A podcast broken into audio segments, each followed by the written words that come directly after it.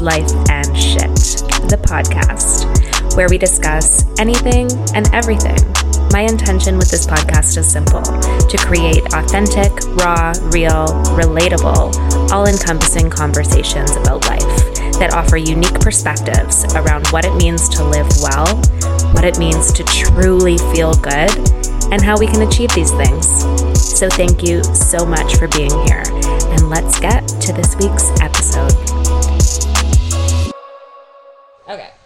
We are rolling. So, welcome. Thank you for for joining me for a conversation, Samten. It's an honor. Thanks, Riley so happy to have you here. Um, I wanted to I wanted to create an episode about Himalayan Kriya Yoga because it's been such a powerful part of my my journey this year, and who better to have a conversation or a discussion about it with than the person who introduced me to it. So, Samten um, was who introduced me to Himalayan Kriya Yoga in Bali. I did her class, and then immediately she became my teacher and kind of my mentor in, in along my own Kriya journey. So I'm so happy to see you and, and have this conversation with you. Yes, and thanks, Riley, for having me and um, giving me an opportunity to share uh, about Kriya to yeah. others. There's always so many questions. People are really curious, especially in my community, about what Kriya is and how it works and where it comes from and why have we never heard about it and it's all brand new. So I thought it was a really cool opportunity to get together and hear it straight from the source. So as I was getting ready for this episode, I was also really curious about I've heard bits and pieces about your journey, but I wanted to hear a bit about your story and how you came to find Kriya and and what that was like for you. Yeah, so a little bit of a background. Um, you know, I, I started my spiritual journey when I was a little kid, and my neighbor was a Buddhist nun. And she introduced me to Tibetan Buddhist Tantra. And so I used to come over to her house every Sunday and meditate. And I think um, that was my, my um, how do you say, introduction to this, uh, this world, which is a little bit different than the way other people see the world. So it's about energy, it's about karma, it's about how your mind can influence the self in such a deep way. And so I started really meditating a lot, and that impacted the way I grew up.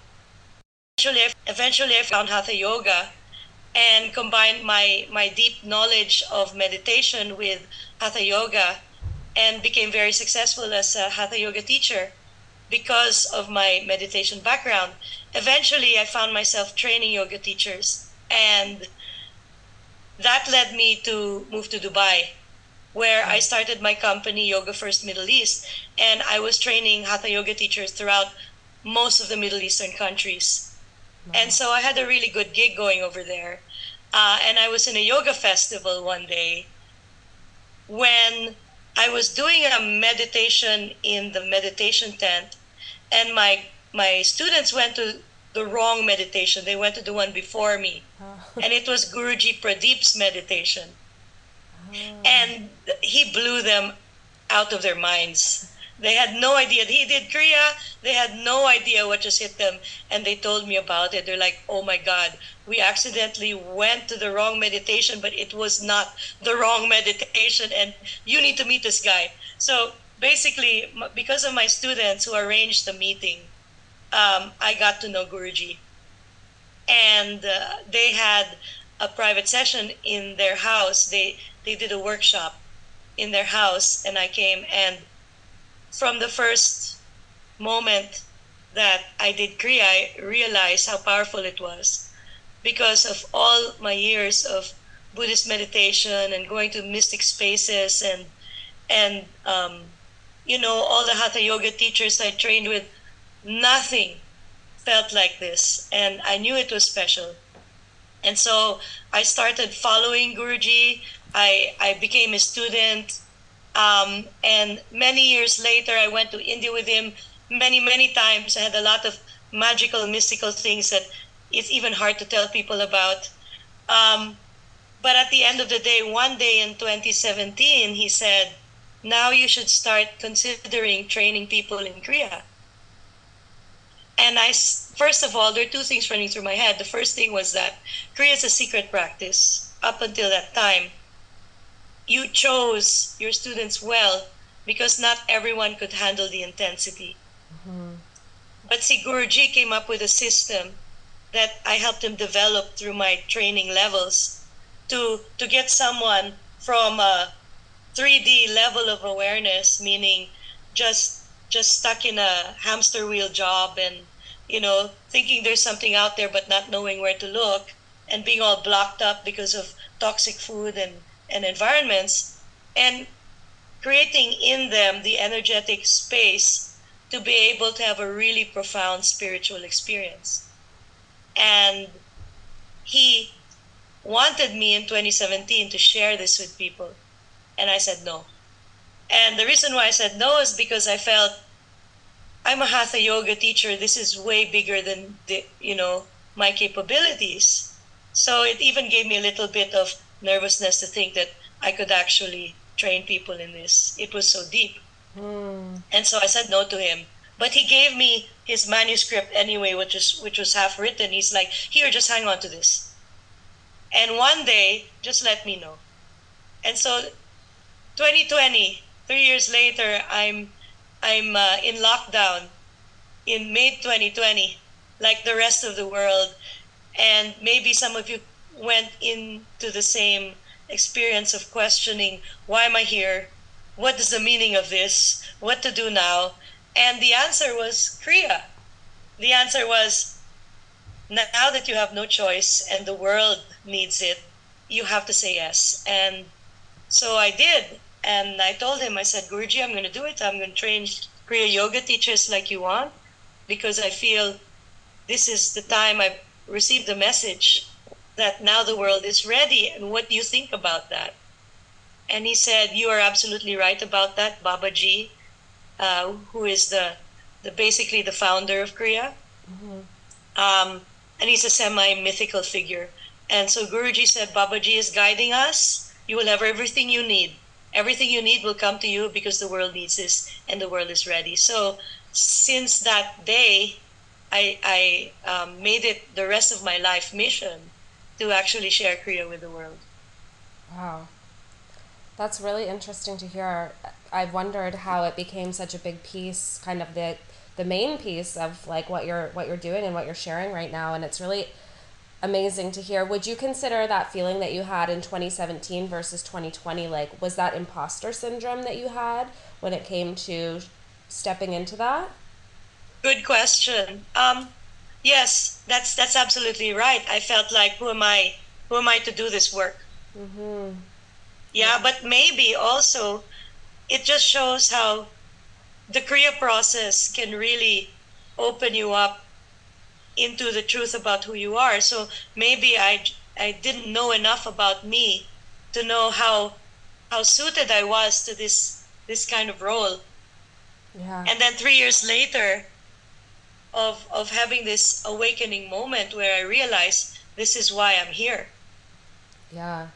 That's beautiful and a lot of the clients that I work with struggle with it. Like imposter syndrome I think is something that we all deal with in different in different forms and in different moments of our life. And it's amazing to me to you know have been taught by you and you're just this absolute wealth of knowledge and you just it feels like it was made for you to know that you had that at the beginning of that journey as well is really powerful. Yeah i believe trusting in yourself and trusting in your inner feelings is really important to be able to break break through it. Mm-hmm and that's that's pretty much what I had to do. I had to trust myself and um, embrace who I who I am, basically. Yeah. Oh, that's so cool. Can you tell me a little bit more about the transition from Himalayan Kriya Yoga being a secret to being not a secret anymore? Yeah. So Kriya is super powerful. In fact, there's a book, like if you're interested in Kriya, you need to read this book. It's called Autobiography of a Yogi. It's quite famous. Um, by Paramhansa Yogananda. And in the book, he, he mentions how Kriya Yoga is the fastest way to burn your karma and to liberate yourself from suffering. It's like mm. the fastest way. But it's like owning a Ferrari. Not everyone is okay with owning a Ferrari. Mm. Because it goes so fast and there is a lot of fear. When you go really fast there's this this fear that you need to conquer. And when you and and relating Kriya with a ferrari not everyone is ready to see themselves.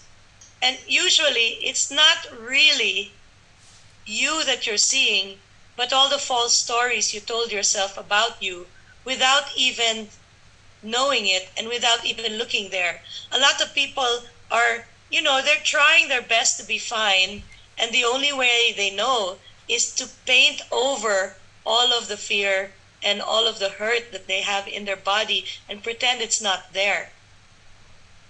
And one day, a practice comes and gives you this like um, HD mirror of you. And you're like, holy shit. I'm sorry, am I allowed to say that? Yeah, the podcast anyway. is called Life and Shit, so.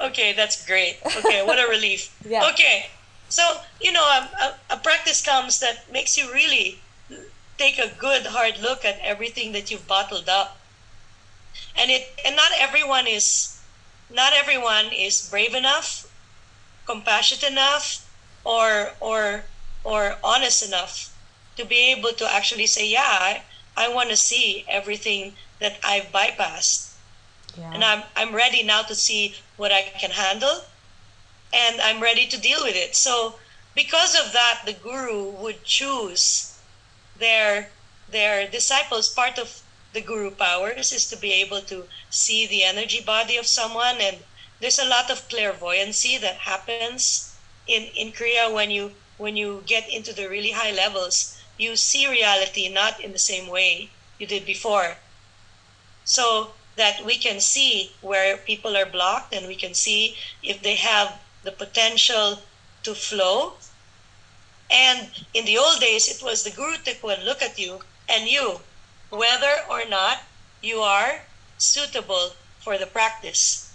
And if you weren't, they would say, you know, make you, you know, do something to to work your way there. And you'd have to prove that you were you were suitable to be able to do this. And if you weren't, then better luck next time. And if you were, he could see immediately and say, "Yeah, you, you, your your channels are ready. Let's do this." Mm. Um, now, because we live in the modern, urban, blocked-up world, and Guruji is part of this world, he wasn't some guy sitting in a cave um, and his story is interesting too. Uh, uh, maybe we can tell it some other time. But he realized that people need to be prepared before they can access the really deep uh, experiences that Kriya can offer, and that a process was needed to get people who are willing to step out of their comfort zone to have a tool to clear themselves up. Okay. And this is really empowering because in Kriya, we don't clean people up. They clean themselves up. We give them the tools and they have to do it, which is me which means basically that it'll work in a very permanent way. Because if you lie there and, and, and just make someone fix you, see, you've not been given the opportunity and the tools to drop the drama that you're holding. Mm-hmm. Mm-hmm. If you don't work on yourself, it's it's not permanent. Because only you can fix you. At the end of the day, we are guides. Yeah. We we give people the tools, but they need to work on themselves. Yes, they can't rely on you to fix them because that that's like passing the buck when when you should actually be accepting responsibility for your life. I see. And this is the only way. This is the only permanent solution to uh, to healing. Yeah, that's amazing. When you said that yeah. in our training, that blew my mind because I also have studied Reiki and have a certification in that. So the way that you described that, and let me know if I'm misunderstanding this, but when someone receives Reiki, for example, as one modality of energy healing, right? It's kind of like a it might give you benefits. It's going to heal your energy, but it's not going to it's not going to stick. It's not going to last in the same way as if you have the tools to to clear that yourself, right? Is that correct? Yeah, Reiki is a very powerful way to remind people of the truth about them. Mm. Yes, it's very powerful reminder. So not not to belittle modalities where you receive something. Mm-hmm. And I also believe that receiving something is important. But now that you have that reminder, how to sustain it, how to maintain it. Mm-hmm. And this is where now you need to work on yourself. Now that you've been given this opportunity to see how life is when you feel better, now how can you shift yourself? How can you work on yourself to to be able to sustain that feeling? Yeah. I love that. This is getting me so excited all over again about about all of this. Like reigniting the it was always it didn't go out but it's it's growing that fire within me because it just makes so much sense to me and i that was the thing that about you and about this practice it's kind of interesting that it found you almost by mistake and i just showed up at the yoga studio that first day and was like i yeah, I remember a, i've had a long day and like this is just the only class on the schedule so i'm just here and i don't know what it is but like let's do it. And like as soon as you started speaking i was like this is like meant for me. Like this is what i teach. This is what is like feels so important in my soul is freeing yourself from like all of the societal stuff. You started talking about getting into the subconscious and clearing out conditioning and i was like is this real? This can't be real. This is too good to be true. Like what is this? I need this in my life. Like that's exactly how i felt. Like as we were going through that first practice i was like i need this. Like i need access to this all the time like every day. So, and then I just happened to hear you talking about a teacher training at the end of class, and I was like, okay, well, this, none of this was a coincidence, so I have to find a way to make this happen. And it's so, it's so powerful. And when you were talking about this in the teacher training, you also mentioned because you're taking initiative and you're doing that for yourself, and it's an active change that you're creating in your in yourself. You talk about burning your karma and the karmic consequences. How do you help people understand that. I think karma has such yeah. a different like connotation when you in just you know society. People think yeah, karma means there's there's a lot of urban legends about karma, and the biggest one is that it's a system of punishment and reward. This is this is not it. So let's let's look at it from a like a physics point of view. Okay. You have an object. You apply a force to it. There's a consequence to that force. Mm-hmm. The object will move which direction it will move depends on the angle of the force. So you have cause, effect. Mm-hmm. This is karma. Karma is basically the effect of our actions. Okay. The action is the cause. The effect is what? The effect is life mirroring back to you the energy that you put into the action. So for example, if you do an action with a hurtful energy, later on, and it doesn't have to be immediately, but sometimes these things accumulate, then that hurtful energy is going to come back at you. So if you do an action with a gra- gratitude energy, then that gratitude energy is going to come back to you. So it's basically what kind of energy are you loading your actions with? because that's going to come back to you. Yeah.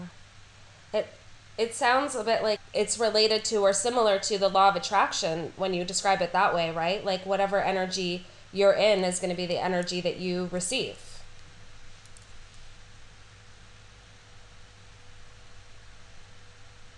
Yes, exactly. Um, it is like the law of attraction. One one amazing person that that wrote a book about it is Dr. Joe Dispenza, and he talks about how you don't attract what you want; you attract who you are. Mm-hmm.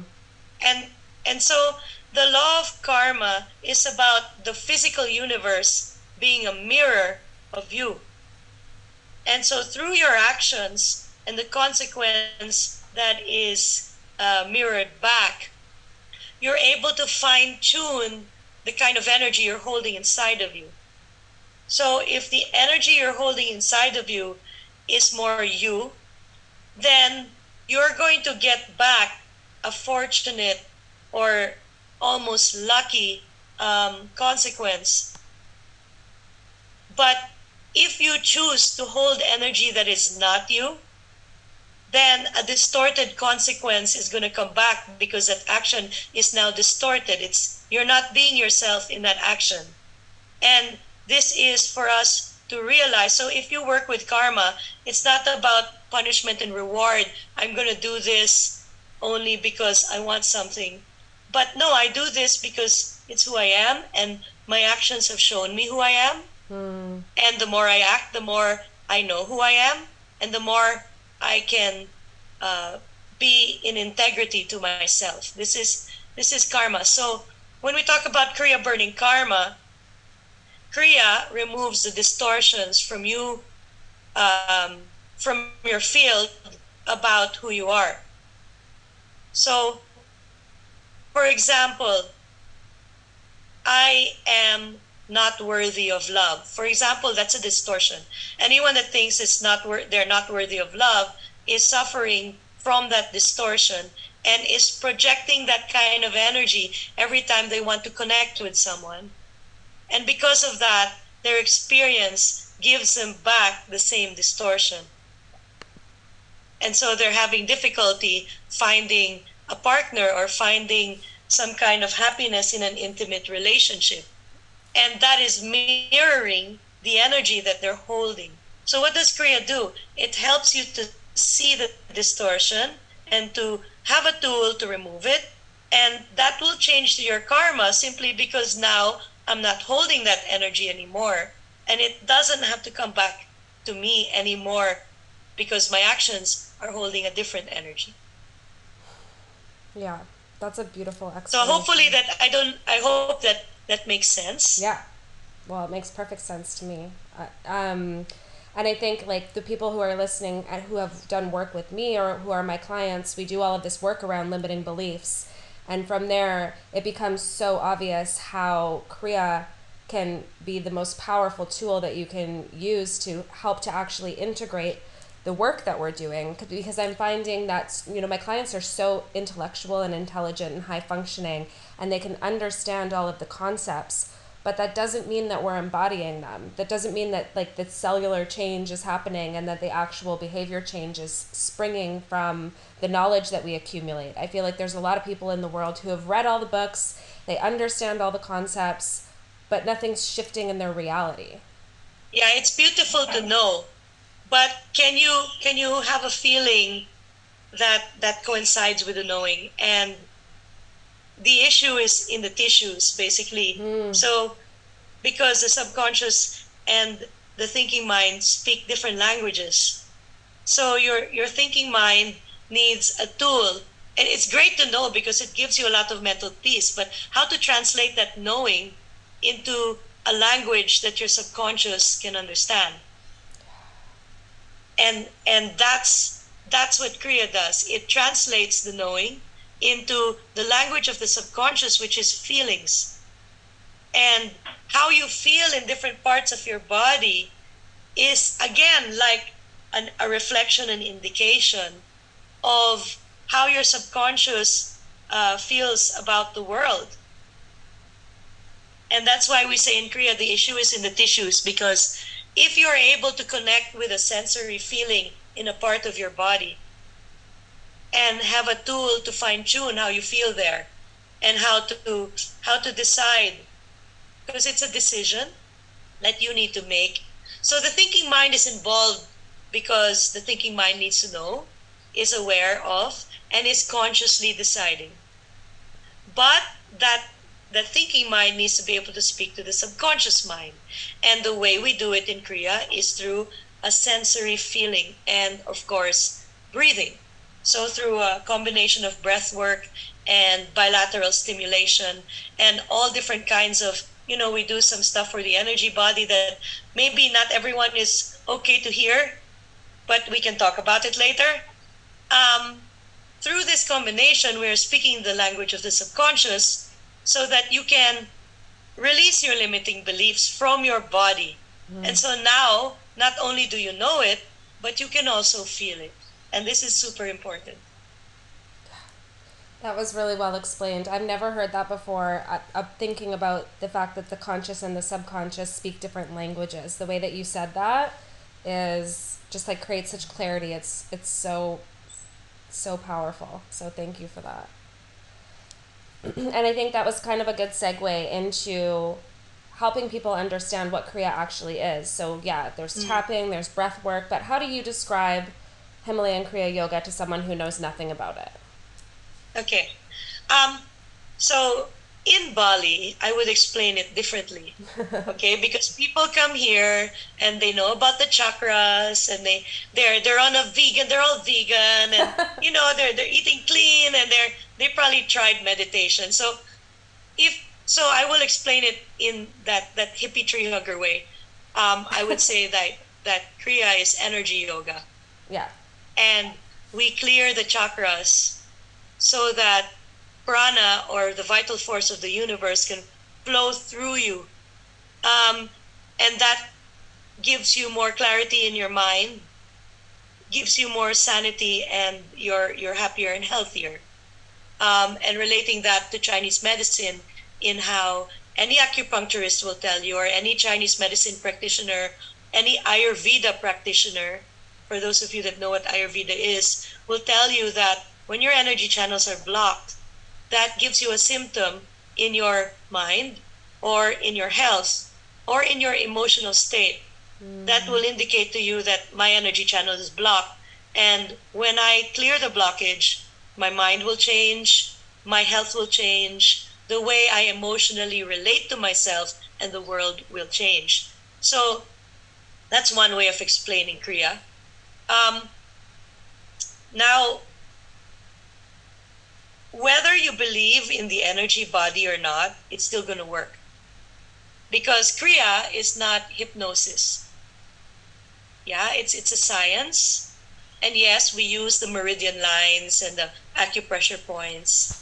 Yes, we, we, we do use those. But even if you don't believe in the energy body, if you can think about it from a perspective of the nervous system and say that Kriya the, the foremost thing that Kriya does is it's a set of tools that cleans up your nervous system. Most people are in fight or flight. And in fact, 80%, and this is scientifically proven, 80% of chronic diseases are stress related. Mm.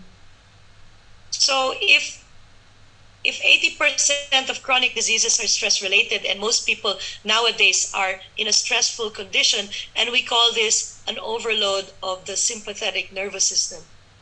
They're in fight or flight constantly. Yeah. and it hasn't they've not been able to switch off and therefore their sanity their emotions and their their physical health is is taking a toll. Now kriya shifts you from sympathetic to parasympathetic and balances the way signals flow in your brain. That's why we do a lot of weird things with our head. Mm-hmm. Okay? And when you balance the signals of your brain, that allows you to get into the parts of your brain that don't think. First of all, it clears the parts that think, and then you can get into the subconscious, the midbrain, and the spinal cord. Right. And when you're able to get into the subconscious, now you can sort the issue in your tissues. Okay? And and so so if we're holding memory in our body, not just in our mind, we have feelings. Yeah, we hold feelings in our body. So when, for example, you break up with someone, your heart actually physically hurts. Yeah. Why does your heart physically hurt when you break up with someone? Because sadness, is the issue in the heart tissue. Mm. And all throughout your body, you've got all of these different emotions uh, that are in little receptacles in your tissues. And if you clean them out, you'll literally not only feel better. You'll actually even look different. Your your sanity will be much much better, and even the way your your your grip on your emotions or your your your processing of life becomes better as well. Mm-hmm. Um, and and that's how I would explain it to someone that that uh, doesn't believe in the energy body. I would say, just you know, fine tuning the brain and the nervous system, to release stress and the impact of stress. Yeah. To release trauma and the impact of trauma from your body through tapping, breath work, mantras, mudras, meditation. And that's that's in a nutshell what, what Kriya Yoga is. Yeah, thanks for that. It's so good and so interesting that you have answers for, for both. That's something that I think is really powerful to understand is that there's different audiences and there's people who are well acquainted and you can use literally entire entirely different words to to describe the experience versus someone who's brand new doesn't know what a chakra is and doesn't understand the energy body and doesn't know what we're talking about you kind of need to cater to both so that was really really good to hear and really valuable to to understand it from both perspectives yeah um, because Kriya isn't uh, an exclusive country club it's like anyone that's willing to drop the drama in their life can do it and you don't even need to know what's happening. You will feel it for sure. Usually, when I teach a class, I don't tell you what's happening. Yeah. I don't tell you what's happening unless you ask me. Oh, I felt this, this, and that. What is it? You know, we were breathing into the earth, and all of a sudden, I felt my mom. Mm. You know what? What? So, so I will, I will only answer the question. But see, the thing is, if I told you what was happening, that would be again hypnosis Right. And and that's that's not what we're doing. It's, it's for you to know because it's your body, it's your mind, it's your journey, it's your experience. And I am not in the way of that. I am just here to tell you that you can walk in this direction if you want. Yeah. And and and whatever your experience is, I'm like a roadmap, you know? Whatever experience is, is your experience. And that has value. Whether I felt nothing or I felt my my chakras or I, I, I felt something that happened to me when I was eight. That's all of that is valuable because all of that is your experience. Mm-hmm. Yeah, so interesting. And I love that it's available to everyone, and I love that it can work on you whether you feel it or whether you believe it. I think you guys even told us during the training that even if someone who were unable to participate in the practice were in a room full of people practicing, they would get the benefits from that. Is that right? Yes. Yes. The, the beauty about Kriya is how we understand how the human body works and how the heart actually connects people. So if you are able to facilitate a room full of people to connect with each other and they start doing stuff together, there's an energy generated that even if someone couldn't move, and you put them in the center of the room, they, their body would actually reap the benefits of the actions of other people. And, and the, the power of community mm-hmm. is something that's held in high regard and is super precious in kriya Because even for you, let's say, you know, none of my family are yoga people. Like I don't I come from a I come from a non-yoga family. And even when I was meditating with my neighbor, all my aunties were like, if you keep hanging out with that Buddhist nun, you're to get possessed by Satan. it was really like that, okay? Oh my God. So I'm, I'm the only one like this in my family. But as soon as I started doing Kriya, I don't even have to say anything to my, my parents, my brothers and sisters. I feel them shifting. Mm-hmm. When I have a big shift, they have a shift too. And that's because of the love that I have for them in, in my heart. Yeah. And I don't even have to do it for them. I'm not doing do, Kriya for them and do it for me. But when I shift, everyone I love seems to shift too.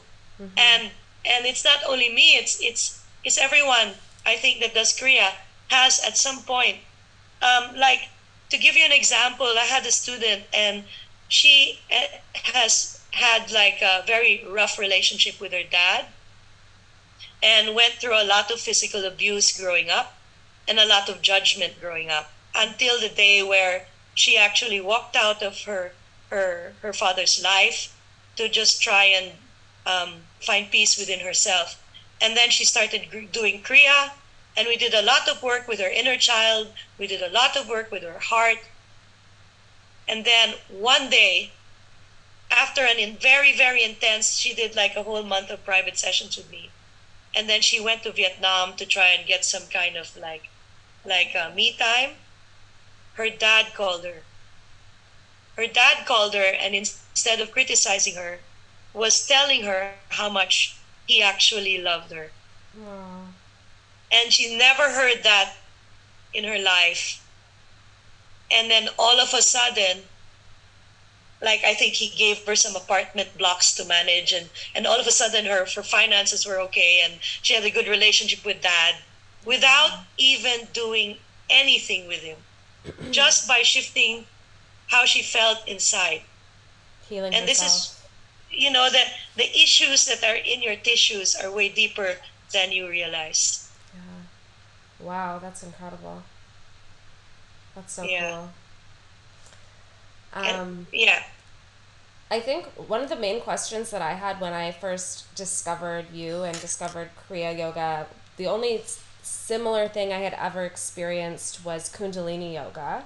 And we talked a lot about the Kundalini energy in our, in our yoga teacher training. So if, if there's anyone listening who might be, I find that that's the only exposure that a lot of people have had to to anything similar to this. So, yeah. How do you describe the difference between a Kundalini yoga class and a Himalayan Kriya yoga class? Yeah, yeah. So I I believe that so I, I believe Kriya is a little bit more balanced with yin and yang because we don't see we don't believe in willfully activating kundalini energy mm. whereas kundalini yoga is created done practiced to to um, activate kundalini but kriya we we just believe that if you like your energy channels are like streets and and kundalini energy is like the car of the president right? The president is not going to drive down your street if it's dirty. Yeah. And so we invite the president to drive up our street by making it the cleanest most beautiful widely paved and safe street ever in in in the whole city.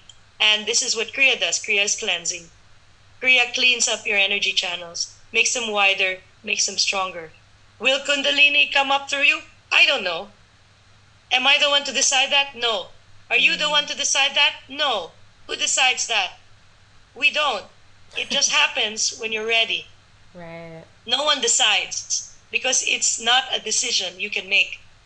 It's part grace, it's part the work that you've done, it's part are my chan are my channels ready? Because if the channels aren't ready, there's also some negative um, implications to uh, awakening Kundalini in someone that's not ready. So, as a rule, we don't. Yeah. Although some of us have the ability to awaken Kundalini, like I get a message. Unless I receive that message, I'm not doing it. That's how I was trained. Yeah, unless I get the message that this body is ready, these channels are ready, it's just not going to happen. Right. Okay. That makes a yeah. lot of sense. And I like I actually love that because it's like there's lessened expectation. I, I really like that concept of just creating a, a fertile environment for that and and allowing it if it's meant to happen for you in that moment as opposed as opposed to going into yeah because the fertile thank you the fertile environment the fertile environment is more important than whether you get the kundalini rising or not. Mm-hmm. Because the, the fertile environment is making you happy, healthy, and sane, mm-hmm. whether you have a kundalini rising or not. Mm-hmm. And, and it's important for us to understand that spirituality is not achievement driven. And see, see, a lot of us, that's a programming. That's that's a limiting belief. Yeah. You know, and unless you know, unless I achieve this, this, this, then that, I'm not doing it right. And oh, I'm, I'm not liberating in this lifetime. Holy shit, I'm a loser. No, you're not. You're you. And that is valuable already, whether you do anything like this or not. And and I think just having people arrive at the space that they're happy being who they are is is so much more than than achievement of kundalini. Mm-hmm. that's such a good reminder. Because it, it does. I think that's a trap that a lot of people fall into is wanting to be the most enlightened and needing all of these like you know different milestones and a million ayahuasca ceremonies and all the all the things instead of again it's that same idea of reading all the books but not embodying it right? Yeah there's a saying i think it's a buddhist saying after and before enlightenment chop wood after enlightenment chop wood so mm-hmm. so it's it's not like you're gonna get some super yogi membership t-shirt or anything like that. Not none of you just go back to to being you and living your life. But but of course the realization of what life actually is is different. But you you still have a role. You still have personality. You still have a situation. You still have karmic relationships with others. That that will still be that's not going to go away mm-hmm. yeah i love that what for someone who's listening who's going, okay, what is Kundalini rising? What does that mean? How do you explain yeah. that? Okay, so there are many different energy channels in the human body, and different kinds of energy can flow through you. For example, the energy of love, mm-hmm. the energy of anger. For example, so I'm, I'm putting it in a way that you will understand. There are many different kinds of energies found in nature mm-hmm. the energy of a tidal wave, the energy of a kitten. Yeah, so I'm, I'm helping you to understand yeah. that there's different kinds of energies that you can flow through your body. Now, there is an energy called Kundalini, and it is actually the creative energy of the universe. So, what is Kundalini? It makes a flower a flower, it makes a bird a bird, it makes you you. When does it come into play? when mom and dad get together and create that single cell that will eventually grow to be you there is an energy that comes to comes into this cell that grows the cell from a single cell zygote to a trillion cell human baby not a whale not a dog and this is called kundalini mm.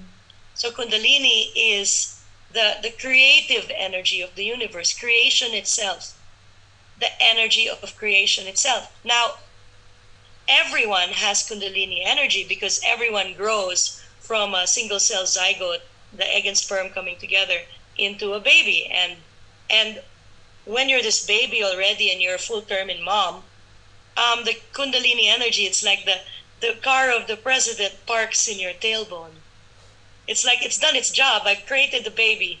Mm-hmm. Okay, the baby is made. We did our job. Let's just park the car here.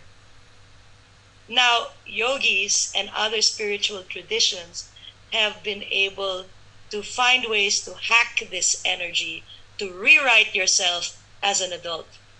Mm. And this is Kundalini energy. Because when, when Kundalini comes up through your spine, you can literally rewrite yourself. I used to be broke, now I'm not broke. I used to have diabetes, now I don't have diabetes, and it seems miraculous. Simply because we're using, not using, but basically are inviting, we don't use the word using in Kriya, we're inviting the creative force of the universe to flow through us.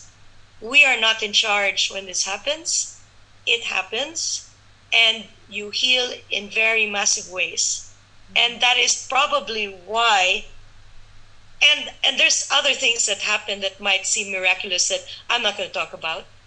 And those are some of the reasons why like like people are are um, obsessed with kundalini energy and also because like kriya it's it's usually secret and and it's it's very rare to find someone that actually has a legit Kundalini rising.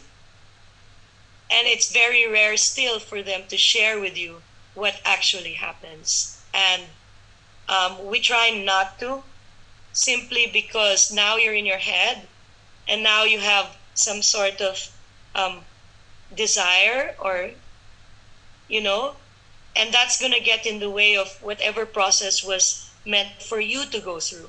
Right. Yeah. It sounds like a rebirth. Exactly. It's actually literally rebirth because your old self literally dies. Right. Your old self and all the stories that you told yourself about you literally die. Mm. And and you're you're like reborn and and might not know who you are until it reveals itself. And it's also a process. It's not a one-time thing. Yeah. It's a process. And um, actually, in a few days, um, I have an Instagram um, event about explaining what is Kundalini and Oh. inviting people to to uh, share if they have any questions about it because Kriya was created originally to help people with Kundalini risings deal with it and be okay. Okay. That's perfect. That's amazing. So I'm curious then can you can you stimulate or get your kundalini flowing without having that complete awakening experience? Like when someone goes to a kundalini yoga class at the yoga studio down the street, like I assume people aren't all having having awakenings every day. Okay, so this is part of the urban legend. Part of the urban legends of Kundalini is if you feel something in your spine, it's automatically Kundalini. Mhm. Most of the time, it's not because, like, for example, before the president drives up your street, it sa- he sends a Secret Service first to check out the street. Right? First, the cops are going to come and re- recommend to the Secret Service this street is good, and then the Secret Service is going to come, and so we have we have um, precursors to Kundalini that that feel you will feel a sensation in your spine, or in some way, some of these precursors will move your body. It's like now your body starts to move. Some people flop around like fishes, or or or you feel like you're having an orgasm because the energy is moving in your in your pelvis. Um, sometimes it's not kundalini yet. Okay. I mean, the good news is that you're you're getting there because now now the now the cops are driving up the street. Now to see you know, so it's it's like yeah, it's a sign. It's a sign that the difference between these things, and we call them in in Kriya Yoga, we call this Mahaprana. Um, the difference between Kundalini and these things is when you have a Kundalini event, usually it's not a few seconds. It it takes sometimes days Hmm. or even months to complete itself. If if you've got no guidance, it's gonna take a while. Okay. So it's not like I went to Kundalini class, I did Kapalabhati, I felt this wave up my spine, oh, it's Kundalini. Not yet. Okay. Because, and the reason why it's not Kundalini is you go back home Mhm. and you are exactly who you were after, before you went to class. Mhm. Nothing changed. My mind is the same, my fears are the same. The way I react to situations are the same. I might be a little calmer, I might I might have more positivity, but I, I don't feel a change in my karma. And the thing with Kundalini is when, when Kundalini flows through you, you cannot go back to the old you.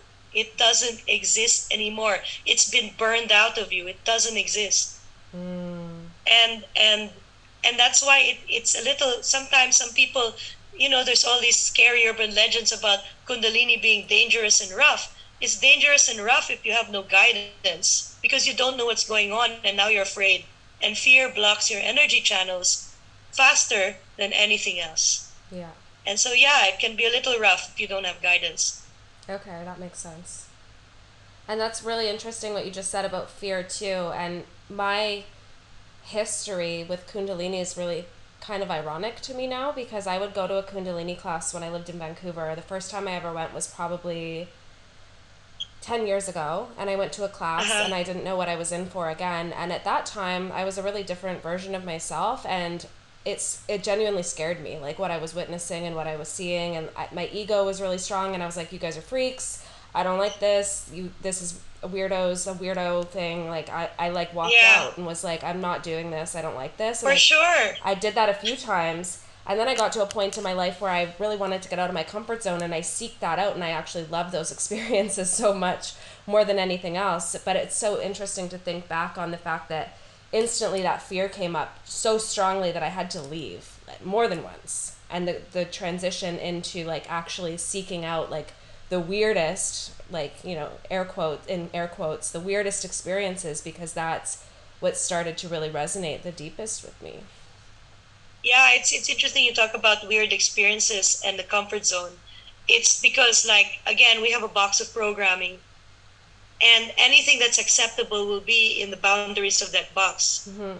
But what is in the box with you are all your limiting beliefs as well. And if you are staying in your comfort zone of what is acceptable, and if you're staying in your comfort zone that's just like this of how you think things should be, you will never be able to escape your limiting beliefs. You need to step out of your comfort zone to know that that box doesn't actually exist. Mm-hmm. And and and it takes something weird to to snap you out of it. It takes something that your ego will find challenging to, to snap you out of this box. And and and like ice baths. We talk about ice baths. Now it's acceptable. Yeah.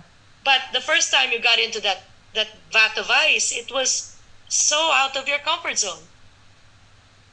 Yeah. And and there are other things too that that you know you can suggest to people to take them out of their comfort zone because that is the golden zone when you can say I am not in my programming now and I can take one really good look at myself and check and see what I want to retain and what I want to remove. Yeah. And you need something to shatter that, right? Like yeah, like you're saying Absolutely. you need something Absolutely. to give you a new perspective even just for a moment. What would you suggest? Like I feel like the ego is such an obstacle to people exploring. I wish that I had been able to push through that 10 years ago, but I have I maybe I just wasn't ready. Is there anything that people can do to get past that? Yeah, well, first of all, the first thing we need to do is just take it easy on ourselves and keep trying. Mhm. So the first time you do it, like I remember when I was I was meditating with my Buddhist teacher once and I felt my ego dissolving. We had a really powerful meditation. My ego is dissolving. It scared the living daylights out of me. It's like you know X X Men Endgame when when Thanos snaps his fingers and people started. Imagine how that would feel. That that really that really like I was like so scared. Mhm. But then my Buddhist teacher said, "No, just keep trying. Just keep trying. Just keep trying. It's okay. It's okay." Because I was trying, crying. I felt like a failure. I'm like, I failed, and and she's like, "There is no failure, but you gotta keep trying." So the first time, let's say you first time you come to Kriya class, you it'll be like, "Yeah, you guys are weirdos." right? They're going, ah, that's pretty weird. and and the thing is like and your ego will be challenged. You might have to leave. That's okay. Mhm. It means nothing. It just means you left. You can come back anytime you like. And then you just keep on you keep on trying. You keep on you keep on uh, practicing being out of your comfort zone even for 2 seconds. 2 seconds is plenty. Maybe you go longer later and longer and longer just like being in a vat of ice. First you're in 2 seconds you put your hands in. Then you're after a while your whole body you're submerged and but this is a process and we need to allow ourselves to have a process um, a lot of times people expect wellness to be like a pill Mhm. like i have just i'm just gonna pay for this once i'm just gonna do this once and everything will be sorted. That never happens. It's a process. Things will be sorted now other things will be sorted later. And and we need to allow ourselves to have this process and not expect that things will work out the first time around. Mhm. Yeah, I like that.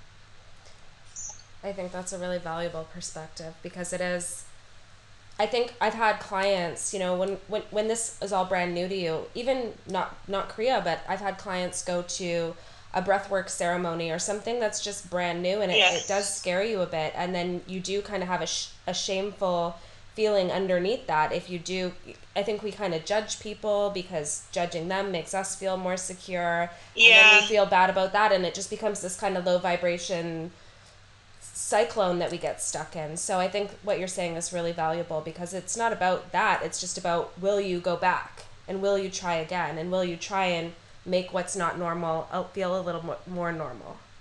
Yeah, it's it's about never giving up on yourself. Mm-hmm. And and it's also about unconditional love because unconditional love for yourself is like, yeah, okay, you didn't get it this time, but I love you anyway and I'm I'm glad you tried it. Mm. Let's see what happens next time. Yeah. The curiosity. I like that. Yeah. That perspective yeah, of let's see, let's, let's see what it feels like today. Maybe it'll feel different than it did yesterday. The curiosity is what will keep you moving forward. Absolutely. Yeah. Amazing. I have one more question for you about Kriya. Um, it's kind of through the teacher training I realized that we're talking about and often without like directly talking about or working with the different chakras through the the, the practice right so is is himalayan kriya yoga something that people would seek out in order to balance their chakras and to you know do do work on the chakra system is that something that happens kind of automatically as a symptom of himalayan kriya yoga or would you have to do yeah that? in in the first uh, first the levels of Himalayan Kriya Yoga, it's really about clearing the chakras directly. Mm-hmm. So in Himalayan Kriya Yoga, we clear the chakras di- directly. So we focus on the chakras. Like there's different parts of the body like that you can focus on. Put your awareness there specifically. Mm-hmm. Feel the area specifically. We have tools to go into the subconscious in the area specifically and to be able to clear out the blockages. So yes, it's very precise. It's like Kriya Yoga is a scalpel that helps to remove the blockages from the chakras in a very detailed way. So it's not it's not a consequence. It's not by accident. It's actually intended. Mm-hmm. Okay. And the chakras, how do you describe a, what that means to someone yeah. who's not familiar with that word? Or usually, yeah, usually okay. we've heard the word, but we're like, mm, yeah, I don't know what that means, but sure. Yeah. So let's let's look at it from a point of view of cultural differences in relating to the body. So our our Western modern mindset and the way we've been educated is to see the muscles, the bones, the nervous system, the chemicals that we produce, and all this. The ancients we're looking at the body different. Maybe they're seeing the same body, but the interpretation was different. Mm. And and so, for example, and I'll, I'll show you the correlation. Um, so the chakras are like energy centers. Mm-hmm. Okay? And they are inside an energy channel that's called Sushumna in the center of you. Now, if I didn't have an MRI and if I didn't really dissect people to look for the nerves, if I just sat there and I could feel myself fully because there was no TV and we all ate clean because, you know, junk food wasn't invented yet. And so I'm sitting in my jungle like this and I start to do some breath work. Maybe I'm doing Kapalabhati. Eventually, I'm going to feel this tube in the center of me. Mm-hmm because I was able to align my brain and nervous system, I could feel my spinal cord. Mm. Of course, I didn't know it was a spinal cord. So I called it Shushumna. And there are different parts of my spinal cord where the, the nerves come out to different parts of my body. And there's a correlation between that part of your spine and that part of the body. But of course, I didn't know that. Right? So, how do I explain that different parts of my body are connected to this tube that I can I saw it, I felt it, and in fact, I can see what color these different parts of my body are. Mm-hmm. Because my brain is correlating in that way to what I'm seeing inside of me. And so I call them chakras. Mm. So my inner senses can see energy. I can see the auric field around people. That's the electromagnetic frequency that that person's giving off. And because of the state of their chakras and the way they hold different energies in them, that that's going to change. The colors will change. Not everyone can see that because we're not in an environment that sustains that kind of development in a person. Mm. And so it's very easy for someone that didn't grow up in that kind of environment go back to the city environment where we see muscles, we see bones, we see and that's our reality. And if you tell them no actually this is this part of you is actually blue inside you. Right? Then they'll be like, "What are you talking about?" Mm-hmm. Right? So it's it's two different cultural perspectives. Yeah. Both of them are correct. Yes, we have nerves and muscles and bones and yes, we actually do have an electromagnetic frequency, and some people can see it. We call them clairvoyant. Mm-hmm. Yeah. Okay. Um, and the thing is that the chakras are there whether you believe in them or not. You don't have to believe in them for them to be there. You can, in fact, just reject that reality altogether mm-hmm. and come to a Kriya class and then you might feel something spinning here or here or here. And i'm not even going to tell you what that is because i didn't tell you that would happen. And you come to me after class and and you'll be like yeah yeah i felt the spinning here and then i saw this eye and it was like like blue and gold. And i'll be yeah that's your third eye. Right? Whether you believe in it or not it's there. Yeah. It's like you're looking at the plant and you say, yeah, the, the, this plant, it's green. If you didn't know what the plant was, you would still see it. It's green. There's this green thing behind me, and someone will go, yeah, that's that's a plant. yeah, I've never heard it described that way, and that's that's a really powerful description of it because yeah, both are true. It's it's not one or the other. They're not competing ideas. It's like both are true. And I, I really. They don't have to compete. Yeah. I took that away from our training, like really thinking about the physical body and the energy body, which to me is so fascinating because I came from a personal training background before I was doing coaching. So it was everything was fitness, everything was about the muscles and the body. And we spend so much time and energy and money on the physical body in this in the in our society we think that's what's going to hold the answers is losing the weight or getting stronger or being muscly or whatever. And we spend no time and energy and money on our energy body which actually is what holds like the such healing and such growth for us. I think the world is ready for that now um, after the last few years. Mm-hmm where where we had all this alone time, enforced alone time, mm-hmm. and and we had to really double check on reality to see.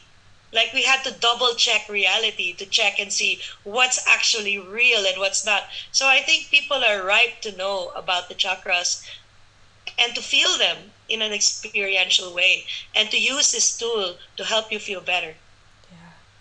The way you just described that made me think about the fact that COVID shattered our, our understanding of reality, kind of in the same way as we're we're kind of trying to shatter our understanding of reality through these modalities, right? Like it yes took us out of everyday normal what we believed could never be taken away and and shattered that to the point where a lot of people were like, What is life? Like what's going on? Who am I? Exactly.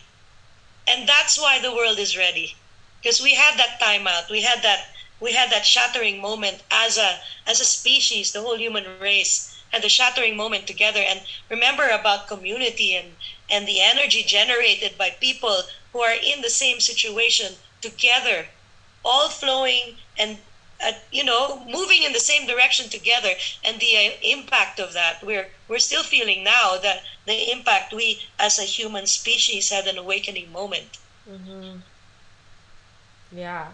Do you relate that to like 3D versus 5D? Is that are those words that you use to understand this like collective awakening that's going on? I use those words to help people ex- uh, understand. I don't buy into them because I, I believe that there there is only one unified field of reality. There there is no separate. It's just a matter of how do you choose to make sense of it? How do you choose to witness it? There's only one field of mm. unified reality. Um, and the heart connects every human being. And if you are able to tap into the love in your heart, you're going to love someone, whether they're 3D or 5D. You know, because they're both people. And they both, their, their love is their birthright. So, so, but but also, if someone is not ready to see things the way you do, then you also have to respect that decision. Mm-hmm. And that goes both ways for the quote unquote 3D people and the quote unquote 5D people. If people don't see things your way, just respect their way and say, okay, we agree to disagree. We can still love each other, but agree to disagree. Yeah. How do you define yeah. 3D versus 5D? How do you use? Yeah. So. Yeah. Yeah. Three three D. Um, they have clung to their programming because they really really believe that this is the right thing to do and the way the way out of whatever they're in because do the right thing is of utmost importance and if in their mind they feel that this way of looking at the world this way of behaving is is the right thing. They're going to cling to that. If they're drowning and clinging to it. Mm-hmm. okay? And that's just how things are. That's how you chose to be this time around. Whereas a 5d person they can feel themselves drowning and even if it's hard even if it's hard to let the way you think, the way you think things are, they do it anyway and say, I, I see, I see the ship sinking. And I choose to swim mm. instead of holding on to the railing and going down with it. And even though it's like a really scary thing to do, to let go of everything you've known, sometimes it's the only way. And so a 5D person has made that decision the real ones. so is there a connection there between 5D and the Kundalini awakening, like that rebirth? Is that what that is? I think if you're willing to let go of your limiting beliefs and programming, it's going to be very easy for you and accessible to have a Kundalini event. It is it is very rarely accessible for someone who can't let go of their programming to have a Kundalini event. And if they do, it's very very rough. Mm, I see. That makes sense. Yeah. I think the only natural question there is like, is there something between 3D and 5D? Where's what is what is 4D? Everyone else who's making the journey, they just let go of the railing, but they haven't made it to the top of the water yet. They're still they're still finding their way. Right. Okay. Yeah.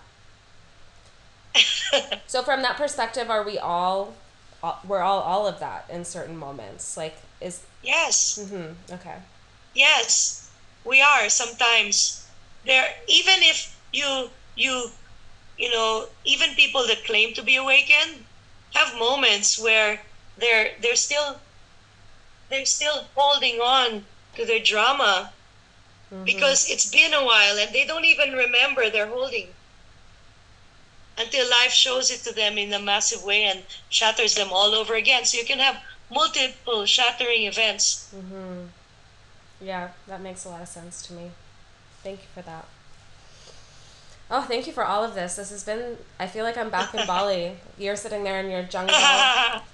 um, I, this has been so, so great to, to hear this all from you. And I love your metaphors. Like, you just have such a powerful way of describing these things and making them so easy to understand. And I really love that about you. Thank you. Thank you. It's been my pleasure um, to, to be able to have an opportunity to share. Yeah, thank you so much. It's been so great to discuss all of this. And yeah, like I said, it's just, it's making me so excited to be able to continue to share this and, and spread this. And what an honor it is to be a part of this and to, to have that opportunity. So I'm so grateful to you. Um, where can people find you, Samten? Because you said you're doing this um, Instagram event and you, you have yeah. so much valuable content. So how can people connect with you? So you can go on my, uh, follow me on Instagram on Samten Kriya. Uh, that's S A M like Sam, the boy's name, and number 10, T E N, and then Kriya, K R I Y, and double A. So at Samten Kriya on Instagram. Um, and I do like free Kriya um, on IGTV every now and then. Um, you can also find me. I'm I'm doing a new website now. It's called Samten Kriya Yoga, and if you just Google Samten Kriya, eventually it's gonna come up. And I'm also gonna have some material on there and little bit information on the courses that I do, uh, the workshops and retreats. But at the, this point in time, the best way to find out more about how you can access Kriya Yoga um, is to through Instagram. Okay, I'll put those in the call in the show notes underneath the episode notes so that people can thank you be linked to you to make it easy to find you and all the goodness that you offer. So is there anything else? Yeah, or you can always come to Bali. Yeah, I mean that's I recommend that. I actually had a friend that was just there, and I'm like, you have to go to Samten's class. Here's the I don't know if she made it or not. I'll have to follow up, but in person is definitely the number one way to to get to know you and to experience that from you firsthand. Highly recommend. And you're in Ubud, right? Amazing. Hmm? In Ubud, yeah, yeah. Ubud. Amazing. Is there anything else about Kriya that you want to share? did we did we cover m- most things? Yeah. If if uh, if you're in India and you want to connect with my guru, his name is Dr. Pradeep Ulal, and he has uh, he has an ashram in Karnataka. It's like three hours from Mysore, um, and it's called Kevala Foundation. And they also have a website. And so, if you want to connect with Guruji Pradeep, and maybe visit the, the ashram in Karnataka, uh, feel free to check him out. Beautiful. I want to do that. Okay, Samten. Well, thank you so much for your time and your energy. And like I said, I'm just so grateful to have had the opportunity to be initiated into this lineage and this beautiful knowledge and this this opportunity to participate in this healing, both personally and collectively. So I'm so grateful for you and thank you for coming on to share. You're most welcome.